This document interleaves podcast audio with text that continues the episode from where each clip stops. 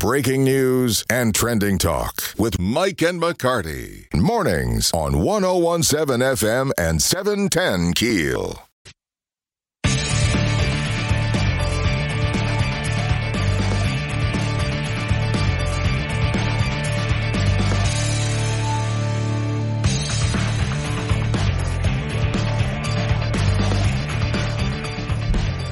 One zero one seven FM seven ten Keel. Mike and McCarty. Aaron on vacation. Louis R. Avallone from American Ground Radio joining us this morning. Uh, thank you for coming in. Absolutely. I'm Good so morning. grateful for you being here. Uh, Glad to be here. Bossier Mayor Tommy Chandler um, has been talking about, you know, instigating term limits in Bossier. Uh, he he talked about that several months ago with us. Um, it's not as simple as it seems, though. Seems Well, like I mean- are. It's not very simple when you have politicians who have been in power for 20 plus years and they're not ready to go. right. So that makes it very difficult. But Mayor Chandler certainly is in favor of term limits. Uh, the folks in Bossier City gathered enough signatures to put it on the ballot. And the And city- that's the key. Absolutely. Yeah. And the city attorney has sent out for a third party attorney opinion on the matter with respect to whether or not it can be put on the ballot using those signatures, et cetera. And, you know, there were some objections that were raised with respect to putting it on the ballot, whether those signatures were valid. They didn't have the date of birth of the individuals who signed that petition. However, uh, the voter registration number was indicated alongside those signatures. And of course, if you have the voter registration number, you then have access to all of the pertinent data that you would need. So the city of Bossier hired a law firm out of Baton Rouge uh, to render an opinion with respect to putting this on the ballot. One of the recommendations from uh, this law firm was, well, you can get an attorney general opinion. Now, the attorney Right. general has since decided we're not going to weigh in on this issue. This is a matter for you, for you, the local government there, uh, to take care of. The other recommendation from this outside law firm uh, was for the city council just to adopt a proposed ordinance to amend the city charter to provide for term limits, which they could do on their own. So the city council can do this all by themselves. They don't need the signatures. They don't need a petition. Uh, they can, the city council members there can decide. But that's like somebody investigating themselves. Well, I mean, it's not going to. Uh, there's a, an article by Dr. Jeff Sadow um, on on the Hayride that talks about this, and he says uh, no party councilor Jeff Darby, Republicans David Montgomery, Jeff Free, Vince Maggio, and Democrat Bubba Williams previously had voted down an attempt by Chandler to put on the August 1st agenda. Absolutely. The mayor looked into it, whether or not he had the authority on his own, independently of the council, to place this matter on the ballot, uh, insofar as he has the signatures, the petition from the citizens of Bossier, and it was his opinion that he did not have the authority and that all he could do is put the ordinance before the city council and to the extent that they did not want to put it on the agenda, then they wouldn't put it on the agenda. Mm-hmm. But the people of Bossier have spoken. I mean, it's it's very plain that they want term limits, and so Or they at least want the option to decide, well, yeah, put well, it on the ballot. Uh, of course, but you know, again, this was the Bossier Term Limit Limits Coalition's petition. Uh, it was a part of a group. I, I believe Duke Lowry is one of those members leading that group that obtained all of the signatures that were necessary. The uh, it, the number of signatures were certified uh, by the registrar of voters there in Bossier Parish, uh, Stephanie Agee, and it was 2,715 verifiable signatures. Okay. And uh, they ended up uh, uh, certifying uh, almost 3,000 of those. So it's very plain, it's very clear. The city of Bossier, the people of Bossier, uh, they certainly, I would go as far as to say that if you sign that petition, you are in favor of term limits. I would think so. Yeah. So the next step, it's on the agenda for today's meeting. Is that correct? Yeah, it is. It is. And so what so the city could it be council voted down again? Oh, absolutely. And, and look, this is a bedrock principle upon which our nation was founded. Absolutely. Limited government. And, and, you know, there's a lot of folks that say, well, let the people decide if they want to reelect a, a, an official over and over and over. But there also are some critics that say the power of incumbency is just too strong. I mean, when you look at Congress, the reelection rate of incumbents is nearly 90% because Right. the Yeah. the fundraising that is necessary and the longer you're in office, the better you get at fundraising and certainly the more money you are able to put in your in your coffers. Uh, and you know, as they say, uh, money is the mother's milk of politics. And uh, And- but that's how we end up with with the Joe Bidens and the Nancy Pelosi's. Well, yeah, you've got politicians that have spent their entire careers in Congress accumulating more power and more wealth with every passing year. I mean, you know, term limits put a stop to this cycle, I- believe, of self-interest, you know, by forcing our representatives to regularly step back into the real world. Because I do think you get disconnected when you're in power for that Yes. long Right. Right. you begin to believe, uh, as uh, as my co-host Stephen Parr says, you begin to believe that you deserve the power, when in fact, And and we see that on on several levels of government, even down to the local levels of government. and and you know, a lot of folks say, well, what about experience? Well, they understand how the system works. How well has that been working out for us so far? Right. And, and I know the argument can be made. Well, you know, the, the the the wheels of government move slowly, and it takes time to to be able to you know get your legislation out or or whatever. And you know, you know, you're on a committee, and you want this person on this committee, and you know, if they if there are term limits, they can't serve effectively. I mean, I hear all that. I don't buy it. It, it just wasn't, especially when we're talking about our federal government, Congress. That's mainly what I'm talking there about. There was never right. an intention for folks to go to Washington and, remain and in stay Washington. there their entire lives. Uh, it was intended for citizen politicians. And yes, I get it. There are politicians out there that genuinely care, that work tirelessly for their constituents. And to some degree, you might be getting rid of some very good apples, so to speak. But, you know, that's the beauty of, of where balance comes into play. You know, you can design term limits that strike the right chord between ensuring turnover and preserving the opportunity for dedicated public servants to continue their work. Louis R. Avallone in studio, Mike and McCarty. Back to the big stories of the day with Mike and McCarty on 1017 FM and 710 Keel.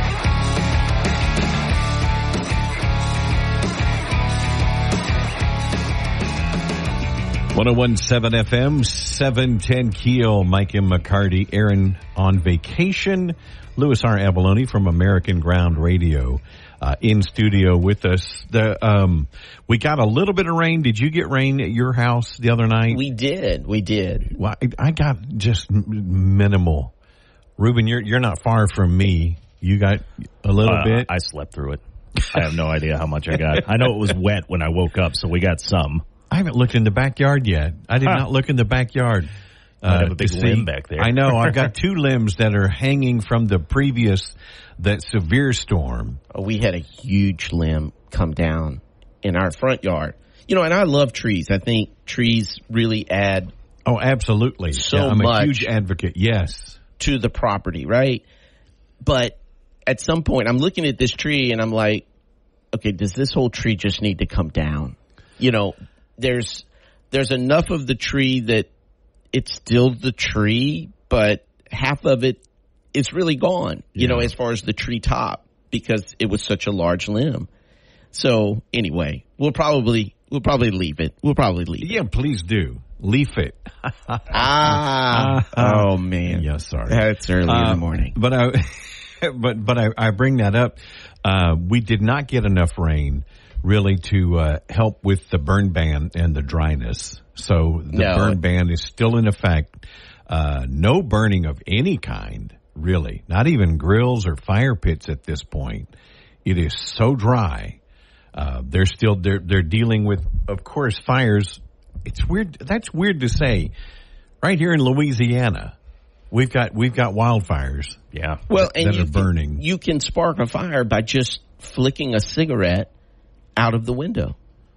And of course, lots of folks do that. If you stop at any intersection and you just look down, uh, what possesses folks to think that it's okay to just flick your cigarette butts and literally just about anything else out the window? I don't. Look, un- I look, don't I'm a- understand that thinking. I'm a dirty smoker, and I it's at the dollar store. They're three dollars a little cup holder ashtray. That's all you need. You know. Thank you. Yeah. Well, most I cars. yeah. Uh, do they still have ashtrays in them? No, Oh, they're gosh, not. no. They're not built with ashtrays or, or or they're not. lighters anymore. No, they don't even have the lighters in there anymore. You got to buy a lighter. That's funny. that shows you. I, well, I don't pay any attention. I couldn't even tell you. I guess. I guess my truck doesn't have a doesn't have an ashtray. My two, my 2006 didn't have an ashtray. My my 1993 had an ashtray. Remember the lighters? You used to punch them down. Yeah, Oh, yeah. yeah, absolutely. Six seconds later, it pop up, and you.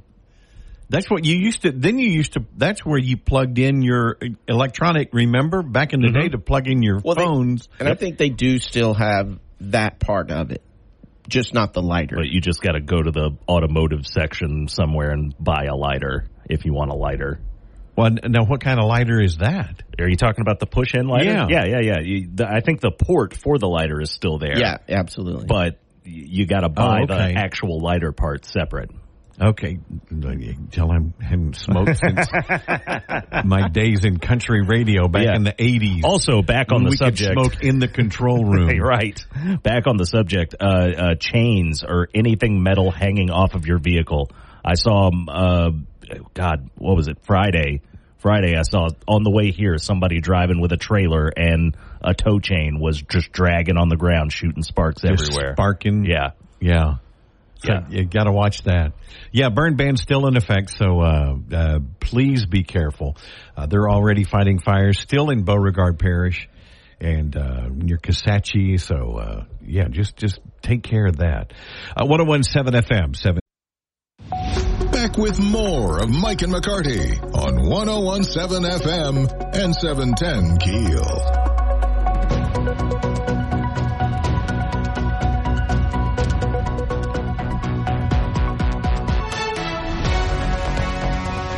Got a text from uh, a friend of mine. His power went out about the same time mine did. Was that Sunday night? Late Sunday night? Uh, yeah, late Sunday night. Yeah, that's when that storm came in. About nine o'clock, and uh, mine came back on about four four fifteen, and um, I was texting. I was texting with him later in the day, and, and uh, apparently his hadn't come back on, and he's only like a couple blocks away from me. So yeah, he made the comment. Well, the privileged above the rest of us. I was like, dude, they don't know who I am. well, I'll tell you one way you can fix all of this, you know, with folks' power going out, is just convert 100% to solar and wind. Oh Because yeah, there you go. that would have fixed everything, right? Yeah. Because your power would have not come back on for days. Let's yeah, let's let's do wind farms. We know how successful those are. Of course, I'm saying that tongue in cheek I know. folks Yeah. that might be listening. Yeah. What is this? Louis go to solar. no, no, no, No, it, it look, it works. I'm sure uh, in some instances, it's just not reliable. no. It's not consistent. And it might be a way to augment. I don't know. There's not a switch that you can flip when the power goes out like that. Yeah. Uh, especially if it's cloudy and there's no wind. But the schools that were affected by the power outage, uh, a lot of schools were closed yesterday. Uh, they're, from what I understand, those schools are all back open, including Broadmoor STEM, Caddo Middle Magnet, uh, Eden Gardens. Those are, those schools are going to be back open today. And we'll talk with Michael Corbin from SWEPCO excuse me, about an update on their power restoration efforts. Next, Mike and McCarty with Louis R. Let's get back to the show with Mike and McCarty on 1017 FM and 710 Keel.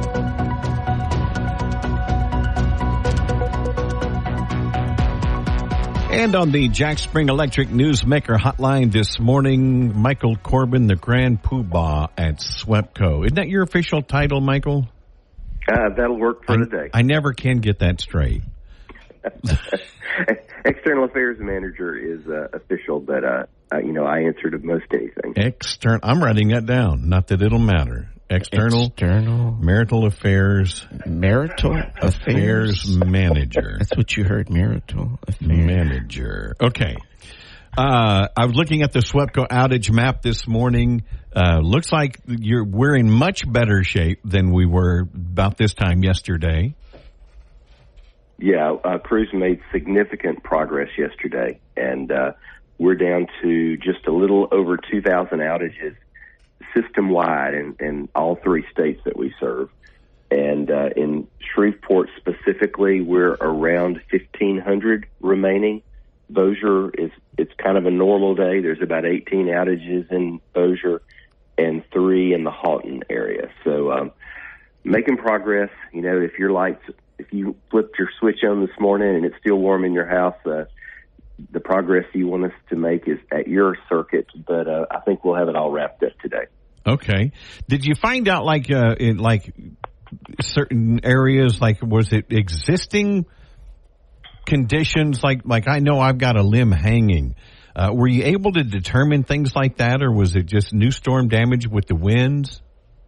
It was primarily new damage uh, with the wind and entire trees uh, falling, you know, becoming uprooted and falling out of the ground um, outside what we would call the utility right of way into lines. Um, you know, there was a very visible issue that a lot of people probably saw on Youree Drive um, in front of uh, Strong's on Youree, where multiple crews were working uh, a good part of the day, had to replace a pole that had three transformers on it, replace a pole across the street, and then actually close Youree Drive last night uh, for a while to stretch wire back across the road. So very tedious, time consuming um, repairs, and and that's why we weren't able to, to wrap it all up yesterday. Okay. Uh, we've still got excessive heat. Uh, this week we get a little bit of reprieve, but we're looking at triple digits again next week. Uh, Michael Corbin with SWEPCO, uh, External Marital Affairs Manager. Michael, do you have tips um, on on helping that kind of conserve energy and getting people through the, what's been a difficult several weeks? Well, sure. You know, it, and it's uh, a lot of it is common sense. It's try to uh, bump your thermostat up, especially if you're not going to be home. Bump your thermostat Mhm. up a couple of degrees, and and uh, you know, while one person bumping it up a couple degrees doesn't make a difference, if we have 150,000 doing that, then that helps. Uh, that helps the system, and that helps your bill. Uh, keep curtains and blinds closed as much as you can, and uh, keep doors closed. Um, so you know, just all those little things seem like small things, but they but they certainly add up. Now, Mike, uh, in Maui, the electrical company there is being blamed for the starting of those fires insofar as they did not de-energize the lines when they were making some repairs and some upgrades. Is that a concern in in our area with respect to the work that AEP SWEPCO does and what is the protocol for de-energizing lines, especially when we are in this, you know, period where we have such great risk for fire? Well, if, if there is work being done, then certainly safety's first, and the and the lines are always de-energized for the workers' safety. Um, you know, in an emergency situation, we we take each of those emergencies separately. Um, sometimes things happen fast, and uh, sometimes we we have some prior notice of what's going on. Um, but but we would do everything that we can to err on the side of safety. We know there were schools closed yesterday. Um, any any schools that you know of that are closed? From what I understand, everybody will be open. It looks like the largest remaining uh, concentrated area of outages is in that area around Eden Gardens Elementary and uh, excuse me and Caddo Middle Magnet. Uh, so uh, the last I heard yesterday evening, those two schools would be closed again today. I'm not sure about other schools, uh, but I think they they tried to make that call, you know, pretty early yesterday evening, just to give parents uh, and students time to make make some plans. Okay. I, now I did see a report that uh, that those will be open today. Okay, and they well, good. specifically, yeah, they mentioned Caddo Middle Magnet and Eden Gardens. So, from, And and schools are one of our priorities. You know, we want to get them back online and uh, get kids back in school, and just one one less worry for parents knowing that their kids are at school. Michael Corbin, thanks for your time this morning. We appreciate it. Good to be with y'all. Have a great day. Talk to you soon. 1017. Now more breaking news and trending talk with Mike and McCarty on 1017 FM and 710 Keel. I'm going to go out on a limb, and and I'm thinking Louis R. Avallone in studio with Mike and McCarty while Aaron is on vacation. Of course, Rube is here. Thank you, both of you, for being here. Um, Absolutely. but I, I'm going to say, I'm going to just do, take a wild stab. Neither one of you are are hunters. No, no, not Yeah. for a long time. No. I, I did as a kid. I remember squirrel hunting, and Now, wait a minute. Wait a I minute. I have gone I'm, I'm a hunting. bargain hunter. Does that count? Yeah, well, I would say you don't need to be armed for that, but uh, in, in 2023, These days, yeah. Right? ah, I, I I don't go any place not armed anymore.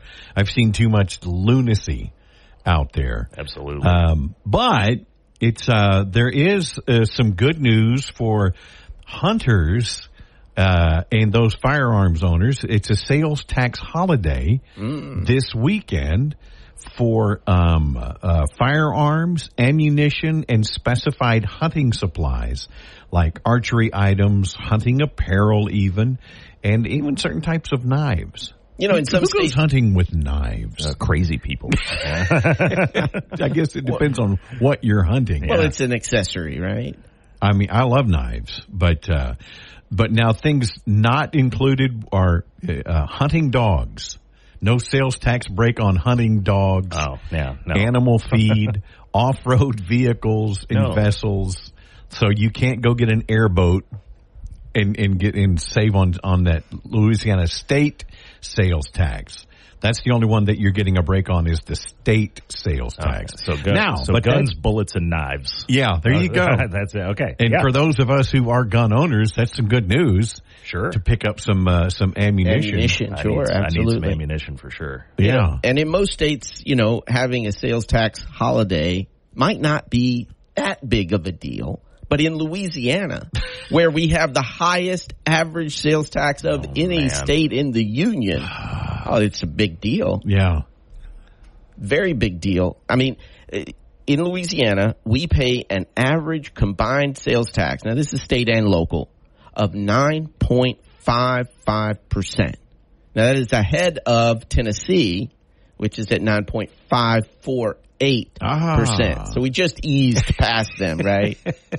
It's a photo finish. It's always nice to be on top. But our statewide sales tax is 4.45%.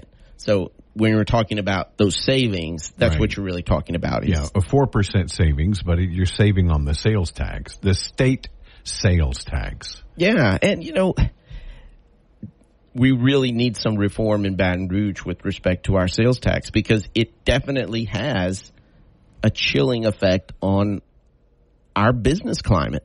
Absolutely. attracting businesses to our community, whether we're business friendly or not. And when you look around at all of the other states surrounding us, they're doing all that they can to reduce the tax burden of their citizens. You know, Texas, no state income tax. Right. Arkansas, Mississippi, they're all working in that direction. Some of them can't get there overnight, but nevertheless, they're working to reduce that burden. And look at what you see in Texas. You see just a flood of new businesses, and yes, lots of Californians exiting. Right. Uh, you know that failed when they can socialist get a state. U-Haul. Uh, right, exactly. you know, and lots of Texans are saying, "Don't Californian my Texas." Right. Yeah, you left for a reason. Don't bring that reason here. But nevertheless, your economic policy of your governor, for example, eh, can have a tremendous effect on your quality of life. Elections matter. Louis R. Avallone in for the vacationing Aaron McCarty. Mike and McCarty, 1017 F.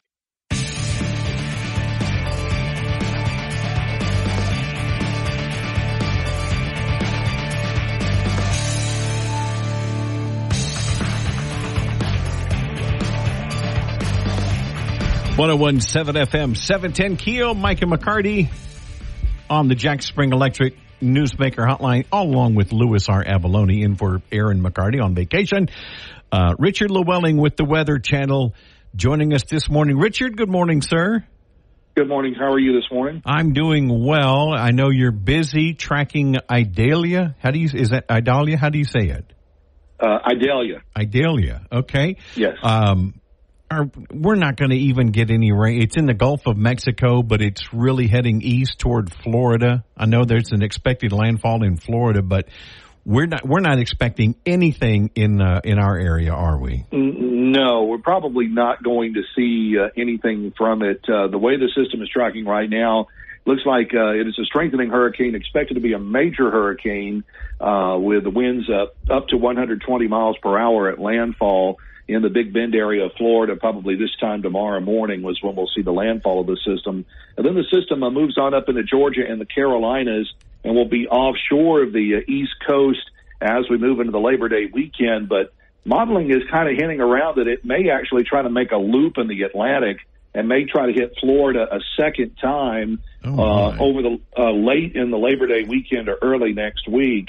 Uh, so uh, we'll be watching that. Some of that leftover moisture may get its way back into the Gulf of Mexico again, and may send some moisture up our way. But that's way out in the long range, and you know it, it, it's going to all determine on how much of a storm we have left once it tries to make a second crossing in Florida. But you know it's something that we're going to be watching closely as we move on here. Right now, the chances of us getting any anything out of that is probably you know in the single digits in regards to you know getting any type of precipitation out of it. We look relatively dry here for the next few days and hot. In fact, the humidity values are expected to stay pretty low here uh, across the Arklatex over the next few days. That's going to keep the fire danger threat pretty high here, and uh, you know you don't want to try to do any outside burning at this time because a fire can easily get out of control in these dry conditions. Maybe by the weekend, though, uh, there are some hints that we may see a couple of spotty showers and thunderstorms over the Labor Day weekend, but even then, the rain chances are less than 20%. So I think you're just going to have to be in the right spot at the right time to see some of those showers and storms popping up as we uh, move into the holiday weekend coming up. Yeah, I'm looking at my Weather Channel app now, and I, it's like the best the best shot we have is on Sunday uh, at about 22 percent.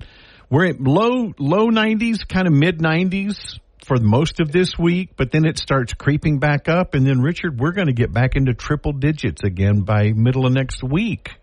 Yeah, we sure are. In fact, I was looking at uh, the uh, longer range out all the way out through our 16 days that that we can see, you know, uh, here. And one of the things that we see uh, is uh, that once we probably get out toward Tuesday and Wednesday of next week, we're going to lock into around uh, 100, 101 for daytime highs, and I think we're going to stay there all the way out uh, to September the 12th. In fact, we could probably go, you know, seven or eight more days with temperatures, you know, that are at the century mark or just slightly above that. So we're not done with the triple digit temperatures. It looks like they're going to try to make a return, you know, uh, shortly after Labor Day, and will probably stay with us for a week or two.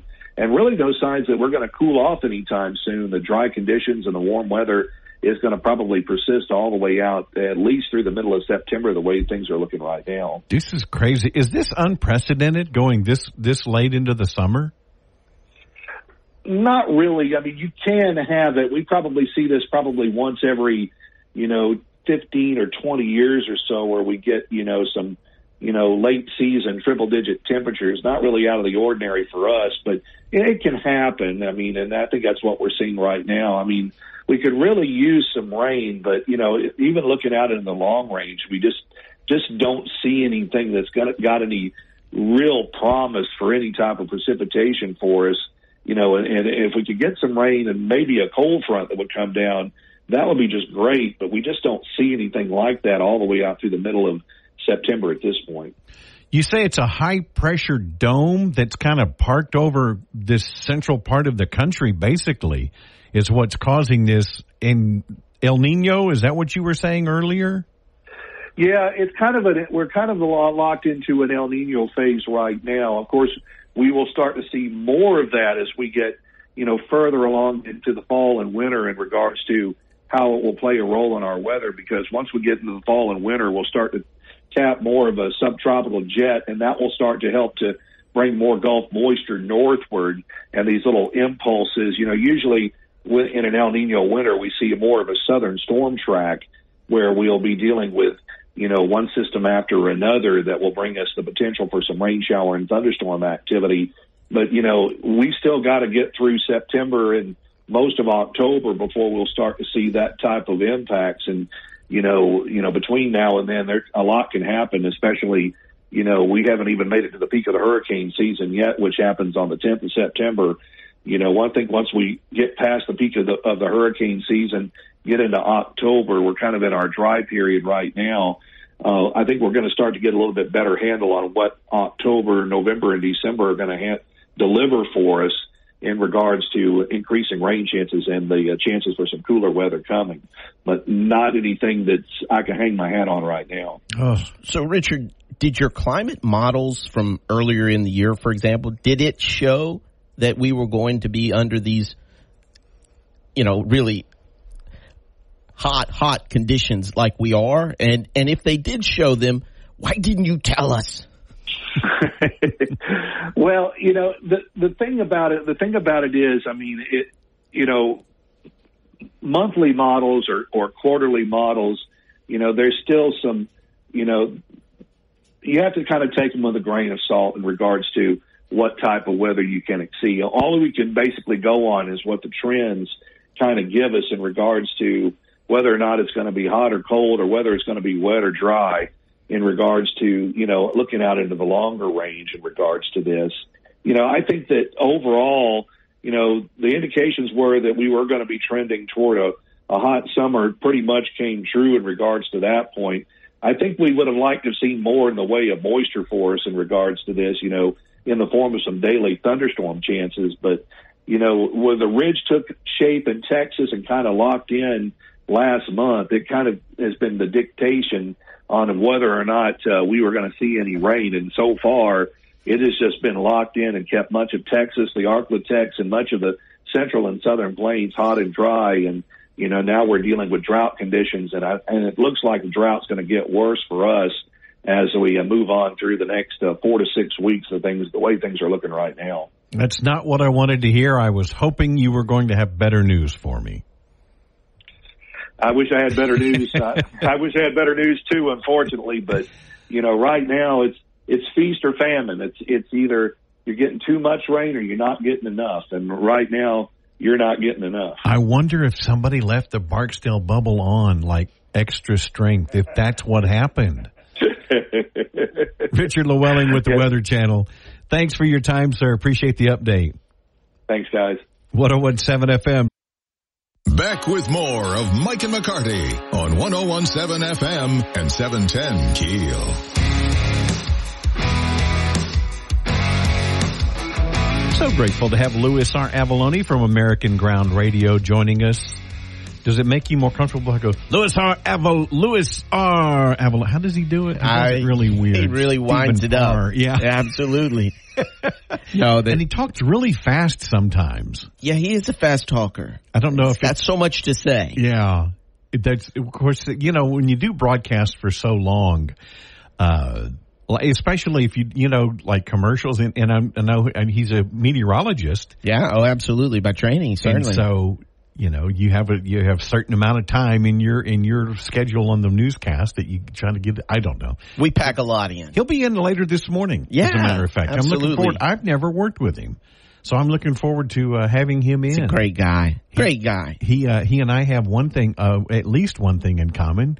We've both played Tevye on stage. Okay. So I talked to him about that. Yeah. Oh, he'd love to talk to you about that. I uh, I got a message from, from a friend of mine. Hey, did I miss you talking about James Green this morning? No, not yet. no, not yet. I, I did get a call, I, I, and I think I might have mentioned this yesterday. Uh, uh, a source of mine at the police station that uh, that that told me this was last week that the body cam footage of his traffic stop has has been released. Right. And so, uh, uh, along with Erin, we sent in a PRR for that that body cam footage, and she went and picked it up. Yeah, I, I think that's wonderful. Uh, you know, and I think the citizens are grateful for the work that you all did there. A lot of folks say, "Oh, really beating up on this guy, James Green. Really beating up on this guy." No, I think that on social media, and the reason that folks are so upset about this is because he sat in city council chambers and accused Shreveport police of being racist. Mm-hmm. And furthermore, saying that whatever's wrong in Shreveport, whatever wrong is wrong in this country is because of white people. And, and then you watch that video and what a stark contrast it is to his comments because he's accusing Shreveport police on one hand of discriminating against him, pulling him over because of the color of his skin. Now, And when you watch the video, it's, it's the complete opposite of that. right, the the the traffic stop was initiated because uh, the tint on his windows exceeded city ordinance for window tinting. Yeah, but that's it was none too of your dark. that's none of your business. yeah, The people who put the tint on this glass told me that I did not have to explain to you why I have that tint. That that's not now that, that's not why what he was talking about. He was talking No, about when he was asked uh, why he had a state police patch on his wallet. He has a state police patch, and there's pictures of this on KeelNews.com uh, from that video. You can clearly see a state police patch on the outside of his wallet. Well, look, we have had an issue recently with elected officials impersonating law enforcement officers. Right. So if a police officer in uniform in a patrol unit pulls you over and you flash a badge to him, he has every right to question. Where'd Absolutely. You, where'd you get that? Why do you have that? And you just answer the question. Mm-hmm. I'm, I'm a reserve deputy. Uh, you know, there are lots of reserve sheriff's deputies, for example. You know, you explain it.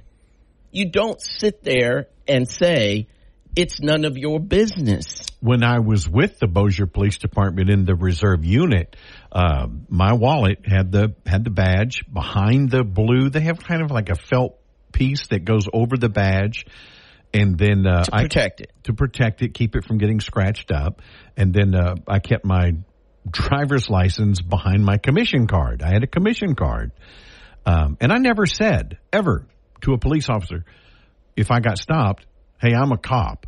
I'm a police officer." Never, never even said it, you know. But I would reach into my wallet. They saw and asked, "Who you with?" And I told them. I mean, they asked me, "Who you with?" But it seems like Reverend Green may have an issue with law enforcement. And I didn't say it's none of your business who I'm with.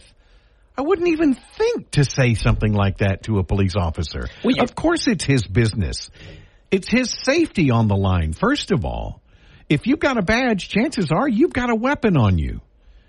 And if you have a weapon on you and you have a concealed permit, you are required to tell that officer, I have a weapon on me. Well, I have a, a, weapon felony. in my vehicle. It is a felony to impersonate a police officer. Now, I'm not saying James Green had a weapon. I'm saying Right. No, I, I, I, right. if a, when an officer asked me, "Why do you have this?" I didn't say it, it it's not your business. It is his business. But that's what James Green told this officer for the Shreveport Police Department. It's not your business. It's, it's not correct. He said he was issued to him because he's certain kind of a person or certain person. Well, and you remember back in 2020, uh, Shreveport City Councilman James Green was charged with simple battery because he forced his way into an eye care uh, clinic or retail establishment on Line Avenue. But I know we're running out of time. But Yeah, we got to take a break. Hold that thought because I, I do. That was before my time with Keel. Uh, so I I I, I want to want to talk about that coming up. Mike and McCarty with Louis R. Avallone. One Back with more of Mike and McCarty on 1017 FM and 710 Keel.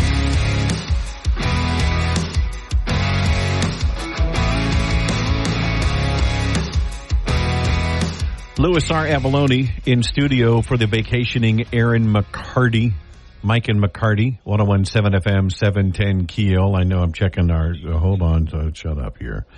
Uh, we were talking before the break, uh, Councilman James Green and the traffic stop. You can read all of that and see, uh, see the video of the body cam footage on keelnews.com. Uh, you said though, during the pandemic, and this is before I came over to Keel. I was still rocking that country radio during all of this. Um, but he caused an issue at an eye care center on Line Avenue. Is that right? yeah, he was uh, he was charged with simple battery because he was told he could not enter the store. Which is a private owned business. He couldn't enter the store due to COVID nineteen distancing requirements, and an employee at the business who called Shreveport police told that told Shreveport police that Green pushed her aside and entered the business despite being told not to do so. But you know why that is? Because he's a certain person. And certain persons don't respect social distancing guidelines. Certain persons don't wait in line. Certain persons shouldn't be asked, why do you have a badge? Are you a law enforcement officer? If you're a certain person, there's certain things you don't That's- have to answer with any certainty. That's what he said to the Shreveport police officer when he said, uh, when he was asked, why do you have this patch from the Louisiana State Police? And he said, uh, that's none of your business. Told a police officer that. Um, said, uh, let me explain something to you. Now, if I look at you, Louis, and go, look, let me explain something to you. I'm sorry. It's How, how demeaning is that to you? confrontational. It's You're, you're an idiot. condescending. You're an idiot. So let me, I have to explain this to you. But just think about I the- was told I didn't have to explain this. These were issued to certain people. And I got one because I'm a certain person. so stop asking me questions. Yeah. But just think about the the privilege that Councilman Green has in our community, because he was not issued a ticket in this latest dust up with Right. Shreveport Police, Which was stopped for illegal window tint. and in 2020 when he allegedly pushed aside that employee at that optical retail establishment to force his way into the store, Shreveport police didn't arrest him, did not issue a summons. Now they did refer it to the Caddo DA's office for review. The Caddo DA, Judge Stewart said police could have made the decision to arrest him or not to arrest him, to cite him or not to cite him. Mm-hmm.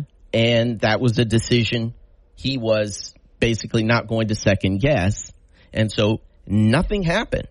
And here again, in this latest incident, Shreveport police decided not to issue him a ticket for the overly tinted windows, uh, allegedly overly tinted windows. Right. So, I mean, how many of us would have been given the same Now, liberty? I will say, in defense of uh, the DA, in that instance, uh, Green wasn't issued a citation. He wasn't arrested. He, wa- you know, what's the DA going to do?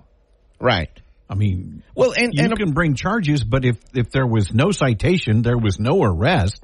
He he doesn't have much of a case. So I I, I do understand no action taken on his part in that situation. And, and apparently, there was some testimony from the police officer saying that there was more than enough probable cause with multiple witnesses to support a criminal charge at the time back in 2020. But again, Shreveport police and the police officer does have the discretion Sure. to make that decision. Right. And I think by and large, it's often respected that, that power, that right. Uh, but Well, again, sure. I ask the question, how many of us would have been extended this many courtesies given the circumstances? If we, if we were not certain persons, which obviously we're not, certainly. Louis R. Avallone in for Aaron McCarty, 1017 FM, 710. Let's get back to the show with Mike and McCarty on 1017 FM and 710 Keel.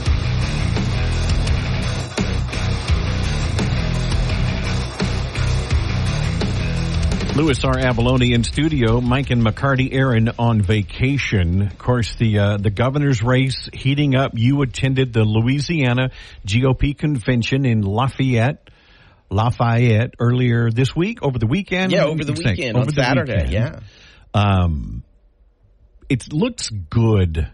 I would think at this point for Landry, right? Definitely. You think? Well, sure. I mean, obviously his fundraising is going well, and that's that's that's what it boils down to. And his poll numbers are extraordinarily strong. You know, if you combine all of his opponents, uh, John Schroeder, uh, Waguespack, uh, Sharon Hewitt, uh, you add all those folks together, he still has more support polling wise. You add all their money together that they've raised, he still has more money. So, you know, a lot of folks look at fundraising and say, well, that's that's what the people want. Now, look, I'm not saying that money is always an indication because there's lots of races where the underfunded candidate actually wins that race. But I think in this instance, there really is no competition with respect to the experience level of Jeff Landry. And not just as Attorney General. He's a former congressman, former law enforcement officer. He's an attorney. This is a man who has been shaped by multiple, multiple agencies that he's worked for, whether it's uh, Lafayette Sheriff's Sheriff's Office or working in Congress. He knows where all the dots are connected, and I think that is something that our current governor, John Bell Edwards, I don't think he knew. I think it was a lot of on the job training. I think he was surprised to find himself in that position, being a state representative or state senator serving in the state legislature and then becoming governor as he did. Uh, because of course, uh, Vitter, Vitter was uh, thought to be untouchable. Well, you know, made a huge mistake, and, and which cost him everything. Now, I, I, politically, exactly. politically, he he repaired his relationship with his family. Uh, and you know he, he, he made amends, but but politically it, it cost him everything. And he's no less perfect than any one of us. I mean, Absolutely. we're all imperfect. We all live in glass houses. And unfortunately, at that time, the, the electorate said, well, we're going to give this quote unquote conservative Democrat a chance because he was pro life. That seemed to convince a lot of folks. Pro gun. yeah. So, uh, you know, a conservative Democrat is an oxymoron. Did he come out at that point and say he was pro death penalty? Oh no, he he, he never did. never Okay. until this year, until this year, started Right. talking about the death penalty. And look, as a Catholic, our Catholic faith is in opposition to the death penalty. There's no doubt about that. And being pro-life is more than just being anti-abortion. Being pro-life is about respect for the dignity and the sanctity of life at every stage. We're up against the clock. Hold on with us. 1017 FM 710 Keel. Now more breaking news and trending talk with Mike and McCarty on 1017 FM and 710 Keel.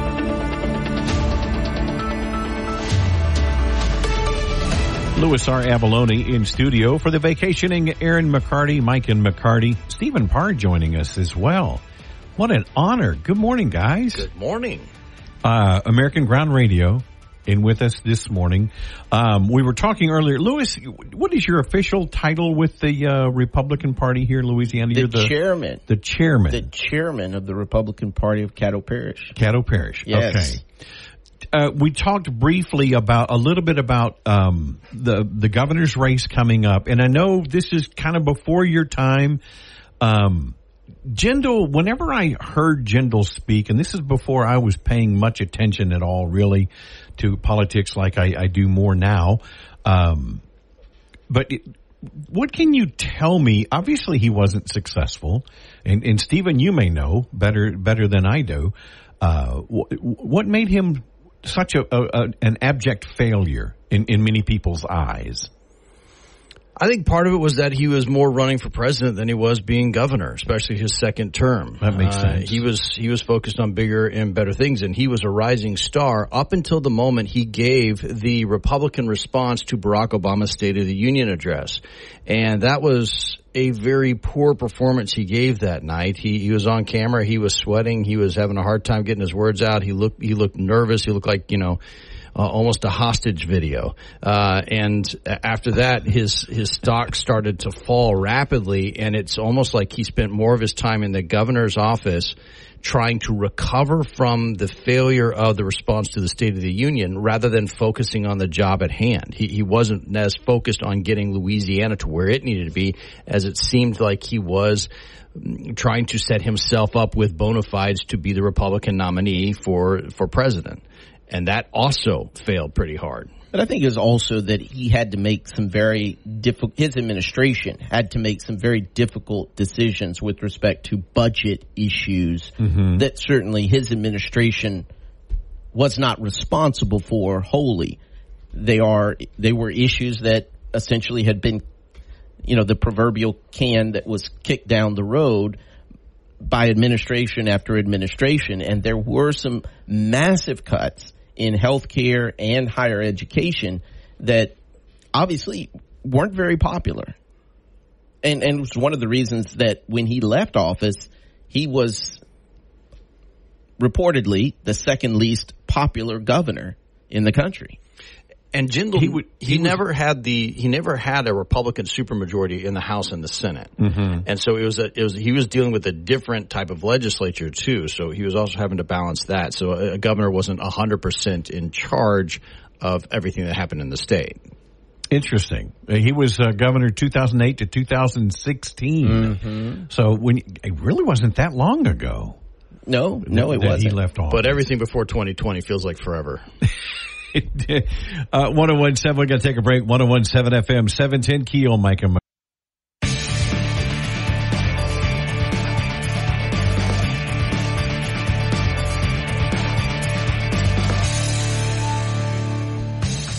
One zero one seven FM seven ten Keel and McCarty in studio with Stephen Parr from American Ground Radio. Louis, uh, he's got to go to work. One of us has to. Yeah. You, um, you're uh, pretty much full time with American Ground Radio. You do Yeah. some meteorology stuff. Yeah, still working for uh, in, in weather, do uh, meteorology for the Salem News Channel. Uh, Moon Griffon has me on uh, on his show as the the climate czar all the time. So, uh, yeah, so I, I keep dabbling in weather. Okay. And uh, you you were a TV meteorologist for what, 15 years? Yeah, Channel yeah. 12? Channel. I was uh, Channel 12 for seven years. I was Okay. the chief meteorologist. They called me Storm Tracker Steve. So. I remember that. so, meteorologists, that this we're dealing with this. This uh, to me, I, I don't remember triple digit heat for as long as we've had it. Yeah, actually, not too long ago. Um, back in as many days as we've had. for just about yeah, and and and I drank a lot back then, so maybe I didn't remember. Uh, I'm early- kidding. I'm kidding. uh, early 2000s. uh, I think there was another one just off of recollection somewhere around 2010. Uh, there's another long series of, of days without rainfall, triple digit temperatures. so this is proof of global warming, No. right? I No. mean, no, you're a meteorologist. You have to know that this this is. No, this is, look, one of the, one of the, the, I was told to do that. I know. One of the um, misconceptions about climate. Okay, people go, "Oh, oh my gosh, uh, look look at how hot it is this year," and then next year, "Oh, look at how wet it is." Right, and so we go back and forth, and like it's never been this before. One of the misconceptions is that climate is average. There has never been a perfectly average day. When you when you look at all the climate data, right? Okay, the, Okay, the no, average temperature is exactly this. The average low temperature is exactly this. The average humidity is exactly this those averages are made up of the extremes. You take the extremes, you take all the stuff in the between, you put them all together, and you average them. You take the mathematical average of them. That's how you get to the average. There's never been a perfectly average day. So if you expect every single day to be perfectly average, you're going to be going, oh, look at all this climate change. No, climate includes the concept of change because climate includes the concept of extremes. So to say climate change is redundant. Climate's always changing. We are Right. on a I- ball I- I that is spinning out in space. And, and we've got an uneven distribution of land and water. And we're being heated by another ball out in space that doesn't put out energy at a 100% constant rate. And oh yeah, everything's spinning. Why would you expect it to stay the same? You know, I'm I'm I'm in the boat with you. I know. But, okay, But someone told you to get me riled up on purpose because they knew that if they just push the buttons, wind Steve up, he's gonna go. that was exactly the phrase. Yeah. Yeah. But no, you know, I remember Rush talking about this, and and I'm not as studied as as I would like to be on it. Um, but climate, like you just said, in, in what I have said, it's cyclical. I mean, Sure. it's going to be an, a, a different average, if you will, Right. from one year to the next. And and if we are if it's if there's any time of the year, if there's any time of the year in Louisiana when you would expect to see or when it would be most likely to see 30 days of 100 degree temperatures or 30 days without rainfall, it's right now. Right. This, This is the time. Exactly. Right? And Sure. we'd be towards Sure. the, the tail end of it as you get through mid September. But it is not out of the ordinary to have triple digit temperatures in September. That's within the realm of what is normal this time of year. Well, and look, I Santa Claus Mm-hmm. sometimes comes to my house Okay. on Halloween okay. and sits on the porch and hands out candy canes Okay. Sure. to the children. Yeah, that happens. And and so I know I know for a fact there have been several Halloweens Santa Claus has sweated his royal behind off. Right. Well, he's he's Because used to he's- much colder temperatures. He's used to much cooler temperatures. Yeah. He's dressed for the North Pole for sure. crying out loud. Yes. Yeah. But end of October, it's chill. Sure. It's hot. Is is all all you know? We're we're in the South. And, and by the way, so we uh, people will say, you know, hey, when is tornado season for for Shreveport, Louisiana? We are in the one part of the country where we pretty much have tornado season year round. All year, We're yeah. in we're in Tornado Alley. That's the spring and and mid early to mid summer season where you have tornadoes coming around. And then we're also in what's called Dixie Alley. That's the second major tornado season, and that runs from late fall through uh, uh, early winter into January and February, and it goes from about Tyler, Texas, all the way over to Atlanta, Georgia. We're in both of those tornado seasons. The one part of the year when we really don't have a high risk for tornadoes seasonally is now. This is the time of year when we don't normally see a lot of tornadoes. Why? Because we don't normally get a lot of storms coming through. Right. Yes, it is drier than average. Yes, we do have hotter temperatures than average, but this is the time of year when you would expect that type of a system to set up. Now, the storm that we experienced, what, about a month ago, a couple months ago? Oh, the derecho. I'm sorry. Yes, the big windstorm. Yeah, that's what I was going to say. uh huh.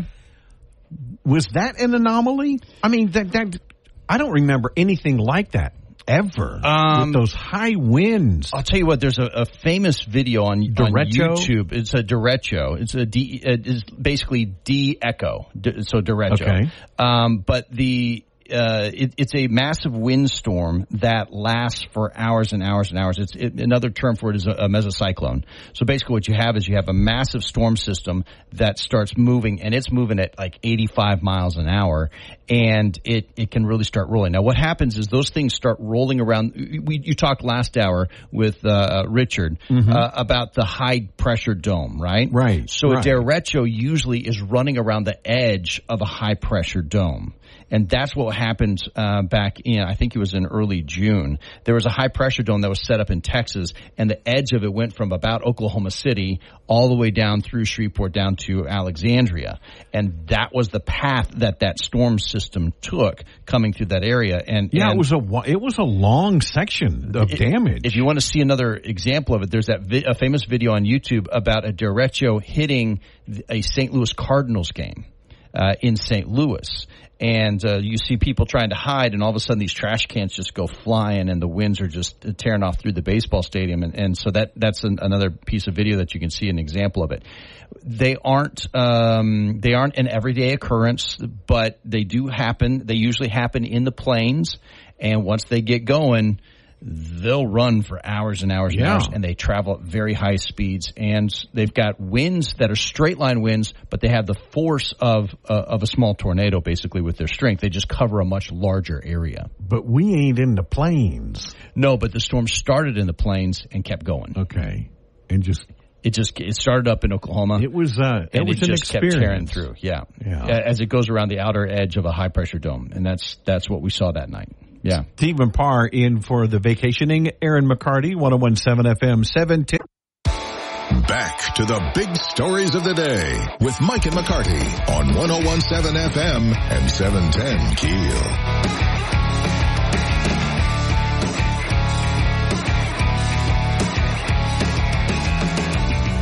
Stephen Parr in studio the, for the vacationing. Aaron McCarty, Mike and McCarty. Uh, I you you made a comment during the break. Power causes brain damage. Yeah. Now I've heard absolute power corrupts Right. absolutely. Yeah, that's that. Power tends to corrupt. Pa- absolute power tends to corrupt absolutely. Right. Yes. This is why.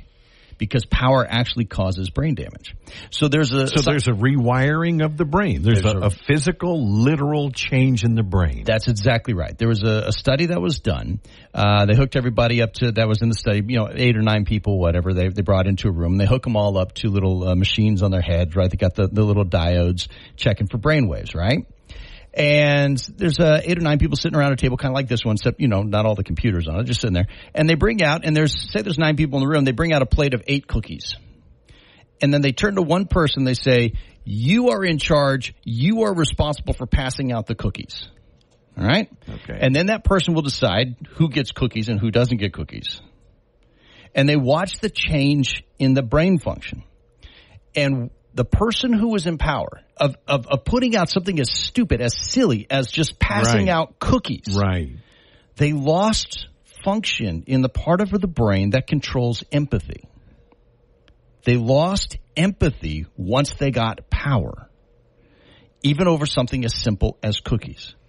And it didn't matter how they divided it up with it. You know, it's like, well, I'm getting all eight cookies, or uh, you get cookies, you get cookies. Even if they went, I'm not going to get a cookie. Everybody else gets a cookie. They still lost empathy in their brain. That's the brain damage. When you get power, you lose the function in the part of the brain that controls empathy. Now, there was only one group of people who did not get the brain damage that comes with power. Only one group of people. They asked these folks, "Why? What? What? What did you think about it?" They said, "I did not deserve the power I had." Right. If you believe you do not deserve whatever power you have, then you keep functioning in the part of the brain that controls empathy. But if you ever start to believe you deserve your power, you lose empathy. And how many empathy. examples of that do we see? All the time. All the time. People get into power and they lose empathy for other people. And you can see this showing up over and over and over again. Now I'm working on writing a book on this. And you're like, well, how can you write a whole book? You just said the whole thing in just five seconds. Well, because of this idea. Right. The transitive property in math. So remember back to geometry back in, in high school. And the transitive property no, was but uh, A equals, if A equals B and B equals C, A then, C. then A equals C. That's the transitive property. Look at me. Look at you. You're crushing it. All right. So if power causes brain damage, think about it this way. Money is power. Sure. I, If yeah. you start to believe you deserve the money you have, you lose empathy in in the functioning in your brain. What What if I believe I deserve more money? Yeah, there's a problem there. There's a problem there. You start to lose empathy for other people when you start to believe you deserve whatever power you have. Sure. Knowledge is power. When you start to mm-hmm. believe, you ever known a smart person, someone really, really smart, and they were kind of a jerk? They probably believe they deserve the knowledge they have because they worked hard for it. I worked, I went to school. I went to graduate school. I went to doctorate school. I worked hard for this knowledge. Yeah, but that came from somewhere else. It wasn't yours to begin with. It came from someone else, somewhere else. If you start to believe you deserve the power you have, you will lose functioning in the part of your brain that controls empathy for other people. See, I, I'm, I, I'm automatically making a spiritual correlation Exactly. with this, and it goes what you what you're describing goes exactly opposite of what Christ teaches. He said, if you want to be the greatest, you must be the least. Absolutely. And all power comes from God. Now, if you start to think of it All in those wisdom terms, comes wisdom is a form of power. right. Wisdom is a form of power, but wisdom comes from God, right? True wisdom. Right. True Yes. wisdom comes from God, which means it's not yours. It doesn't belong to you. You are simply a steward of it, just like the person designed to pass out the candy, uh, the, the, the cookies. You have simply been given in charge of this. You have been put in stewardship of this wisdom for now. When you're dead, it's no longer yours. So, what group of people weren't affected by the loss of their empathy portion of their brain? People who didn't believe they deserved the power they had. Now, some of that was because they were spiritual people and they had picked up on the idea that really true power comes from God. That we are we are simply stewards of what God, God has placed. Even even our finances, we're simply stewards of it. It doesn't actually belong to us; it belongs to God. Which is why some of this behavior we've seen is so disappointing. When you start telling police officers, "I'm certain people," you believe you deserve the power you have. Mm-hmm. which goes against what the Bible teaches us. and it goes against servant leadership. It goes against servant leadership, and that's why power tends to corrupt. Notice the the the, the original phrase: "Power tends to corrupt," because even then, back in the 1800s, when this 1700s, when they first started saying this phrase, "Power tends to corrupt," they knew that not everyone who got power was corrupted by it. They didn't know mm-hmm. why. But it does tend to corrupt when you start to believe you deserve the power you have. You ever had a promotion at work and everybody's like, you changed? Maybe you believe that you got, you deserve the power you had. Mm-hmm. Interesting. That's very interesting. Stephen Parr in for the vacationing Aaron McCarty, Mike and McCarty. Back with more of Mike and McCarty on 1017 FM and 710 Keel. In studio with Stephen Parr, American Ground Radio, along with uh, Louis R. Avallone. And uh, you guys, Stephen, and I, and I want to talk more about this in the next segment, but real quickly, you, you're you're working on several books. For crying out loud! Yeah, I've got uh, four books in, in the works. Uh, the, the first one is uh, called The Second Sentence. And basically the idea yeah. is Tell me a little bit about that with just real quick segment here. You can take every single political idea you have, every single political controversy that is that exists, And if you look at what the second sentence of the Declaration of Independence says, and you check that against whatever your opinions are on politics, you will come up with the right decision, the one that actually helps the most people, the one that's the most morally upright. But you have to read the second sentence of the Declaration of Independence and apply it to today's concepts, controversies, and politics. And the second sentence, of course, I know by heart, but it says for those of the, those that don't remember, We hold these truths to be self-evident that all men are created equal, that they're endowed by the Creator with certain unalienable rights, that among these are the rights to life, liberty, and the pursuit of happiness. That to secure these rights, governments are instituted among men, deriving their just power from the consent of the governed. That whenever any form of government becomes destructive of these ends, is the right of the people to alter or to abolish it, instituting new government in its place based on such principles and organized in such form as to them shall seem most likely to affect their safety and happiness. Ruben, he wasn't reading. I know. Pretty impressive. I can barely remember my own song lyrics sometimes. well, there's a reason for that, though. We Maybe won't go little- into yeah, it. maybe. Yeah. uh, Stephen Parr, I want to talk more about that. We got a quick break, and we'll talk more with Stephen Parr. Uh, Mike and McCarty, 101. Let's get back to the show with Mike and McCarty on 1017 FM and 710 Keel. Stephen Parr in for the vacationing Aaron McCarty this morning. Mike and McCarty. And, and one thing I, I know we we mentioned your your books and the ideas that you're working on. Right. Uh, but then we also started talking about theater. and I told Louis, I said, well, I know one thing that we have in common. We both played Tevye. Yeah, yeah. Uh, I got to play it uh, at the uh, the back alley theater down in Grand Cane, and I got to my my daughter played my oldest daughter, and so it's just a, a special special moment. I had to do that. every night the the girl that played uh, the oldest daughter, the one that you, you know you sent off at the train station Oh, to Siberia, yeah. yeah. And and every night, I mean, I just tears. Right. I mean, every night. Yeah. And and I remember one of the young actors.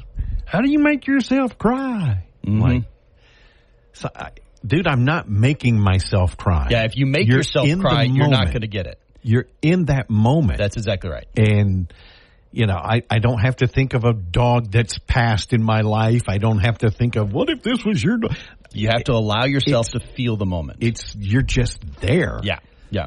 So That's how it works. I, I, I know I, I could talk an hour with you about theater. You've got some things coming up. Yep, going to be uh, in uh, Murder on the Orient Express uh, down at Back Alley Theater in Grand Cane coming up in October. Now I've I've not been there. I've not done anything there. I've It is done- a it is a special little theater in the in the I've heard nothing but great Cane. things. Yeah. Yeah, it's neat. It's really neat. I have to. I'm going to have to go down and, Well, that'd be great. check that out. Yeah, check it out. Back, uh, Back Alley Theater, GrandCane.com.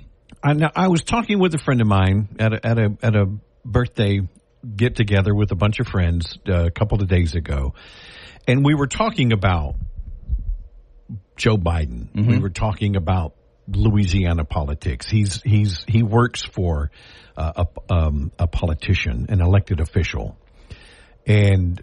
And one thing that we said, you know, yeah, if, if Joe Biden gets reelected, it's going to be devastating for this country. Right. Well, it's continued. The, the devastation continues. Well, yeah. He, he said it may be too late in some aspects already.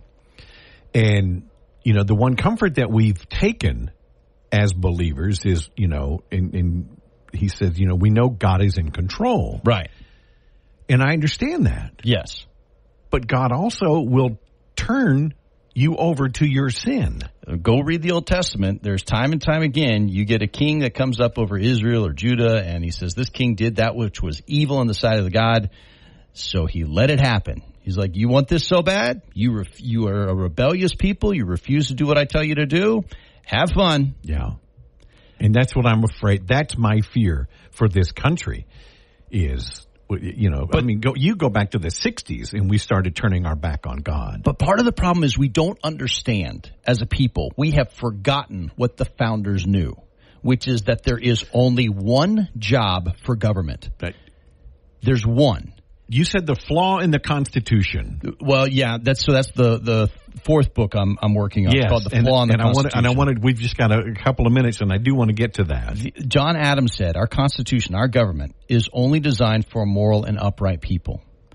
It is wholly inadequate for the governance of any others." Okay, So Now that was John Adams. that was John Adams. And let me give you an example of why that is.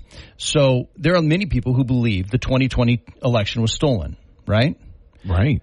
And but they were saying Mike Pence should be able to solve this. Well, no, you read the Constitution. Mike Pence did not actually have the power to cancel that election. It because it says the vice president shall open and count the votes.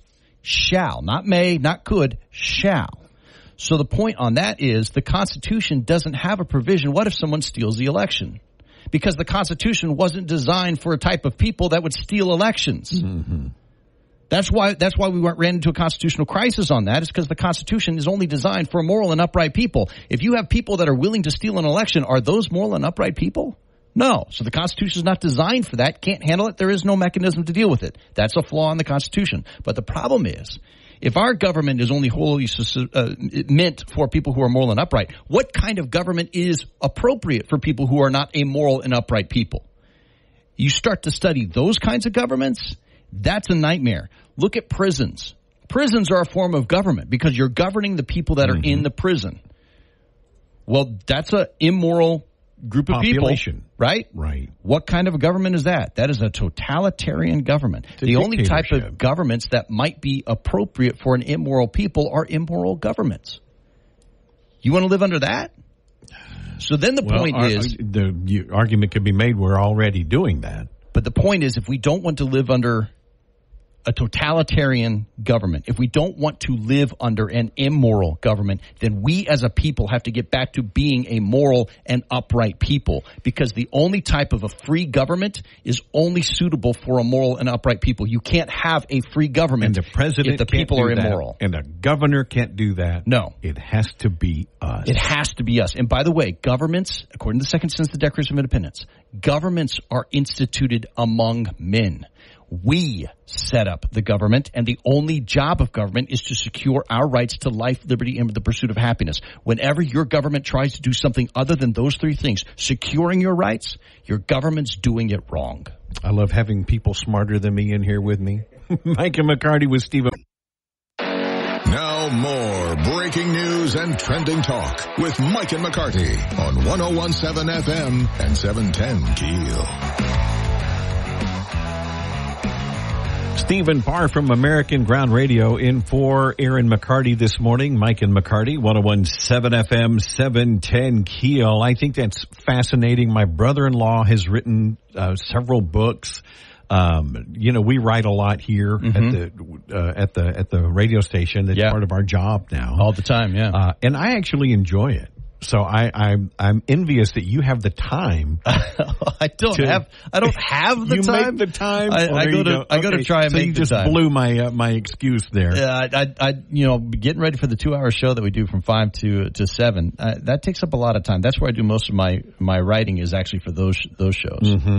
Um, but yeah, that takes up a lot of time during the day So- because we want to make sure that we're bringing really good content to people every single day. Something fresh, something new, something you may not have heard somewhere. So what are some, uh, the couple of other books that you were talking about? Yeah, so the the second sentence of the Declaration of Independence, uh, Right. that's, that's the first one. Every political view you have, run it through that uh, sentence, see what it says. Mm-hmm. Uh, power causes brain damage. That uh, when you get power, it messes that. with the part of the brain that controls empathy. That's so interesting. The third book is called uh, the the Last Commandment, and the idea is that one of the things I, I do, I try and take complex issues and make them very very simple.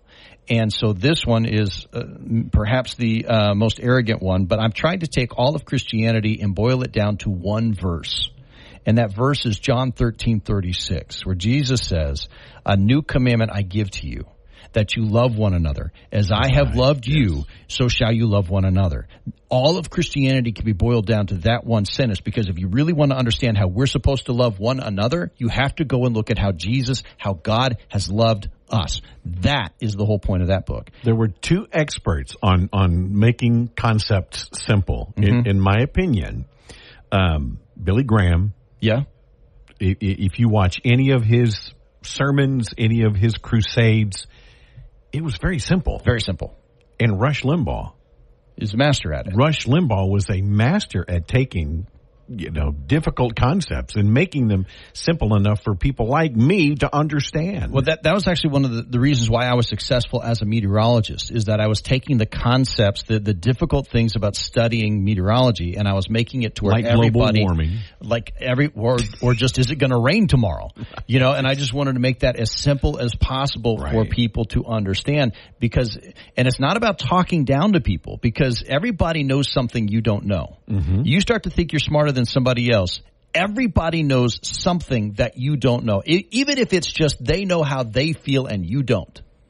Everybody knows something that you don't know. So you start Sure. to think you're smarter than everybody else. You're absolutely wrong. But that doesn't mean that you can take you take what it is that you know and you make it accessible for other people. Freely was given to me. Freely I will give it to you. And and that's kind of one of these these principles that I have. I want to take what it is that I know and make it to where anybody can access this, no matter where you are, no matter how much time you have to study it. Mm-hmm. Stephen Parr, uh, you'll be here tomorrow as well. I will be back here tomorrow. tomorrow, eight o'clock. Wonderful. Thanks for coming in this morning. My pleasure. it. Thanks for having me. Mike and McCarty, Aaron uh, on vacation. She'll be back on Tuesday. Monday's Labor Day. Hallelujah. Freaking Hallelujah. 1017 FM. Did I just say that? 710.